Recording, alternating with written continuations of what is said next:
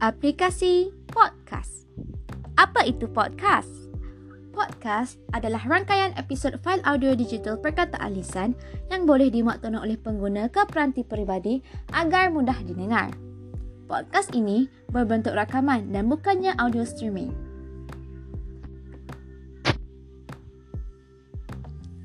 Cara-cara menggunakan podcast Anchor.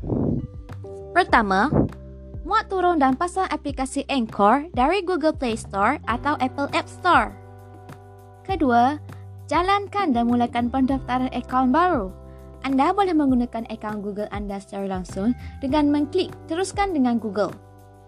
Untuk membuat podcast dengan segera, klik saya mahu membuat podcast baru.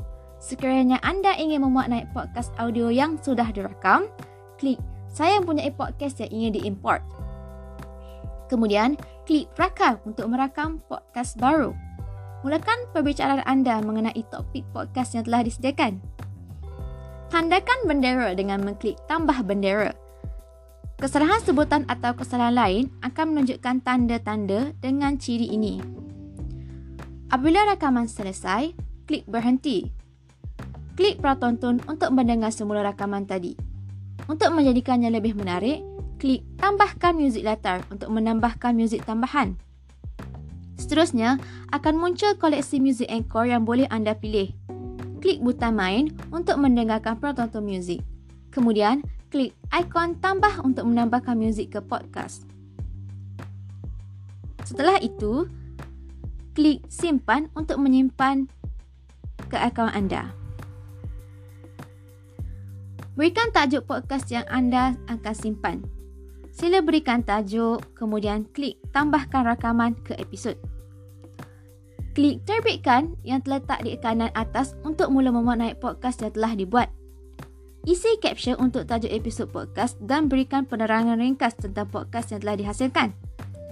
Sekiranya semuanya sudah diisi, klik terbitkan sekarang atau ubah tarikh terbitan jika anda mahu podcast disiarkan pada hari dan waktu yang tertentu. Itu saja langkah-langkah yang perlu anda lakukan untuk menggunakan, podcast. Dan dapat banyak kelebihan yang boleh dipilih oleh pengguna daripada aplikasi podcast.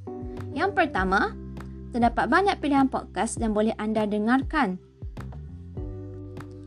Terdapat beratus-ratus kategori dan puluhan bahkan ratusan ribu podcast yang boleh anda pilih mengikut minat dan hobi anda terdapat podcast untuk ahli perniagaan, wanita, keibubapaan dan sebagainya. Yang kedua, ia tidak mempunyai iklan yang berlebihan seperti radio. Jadi, anda boleh mendengar audio tanpa gangguan. Seterusnya, ianya bersifat fleksibel. Anda boleh mendengar podcast mengikut masa yang anda mahu. Hal ini kerana ianya adalah berbentuk rakaman bukannya berbentuk streaming. Yang seterusnya, anda secara automatik akan menerima episod baru pada telefon pintar anda yang sudah dimuat turun dan sedia untuk didengarkan dari podcast yang anda langgani. Oleh itu, anda tidak lagi perlu bersusah payah untuk memuat turunnya daripada komputer reader dan sebagainya.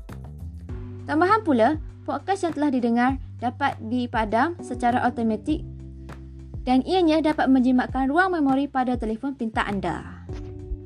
Dan kelebihan utama yang boleh anda perolehi daripada aplikasi podcast ini ialah ianya berbentuk percuma dan tiada bayaran yang dikenakan.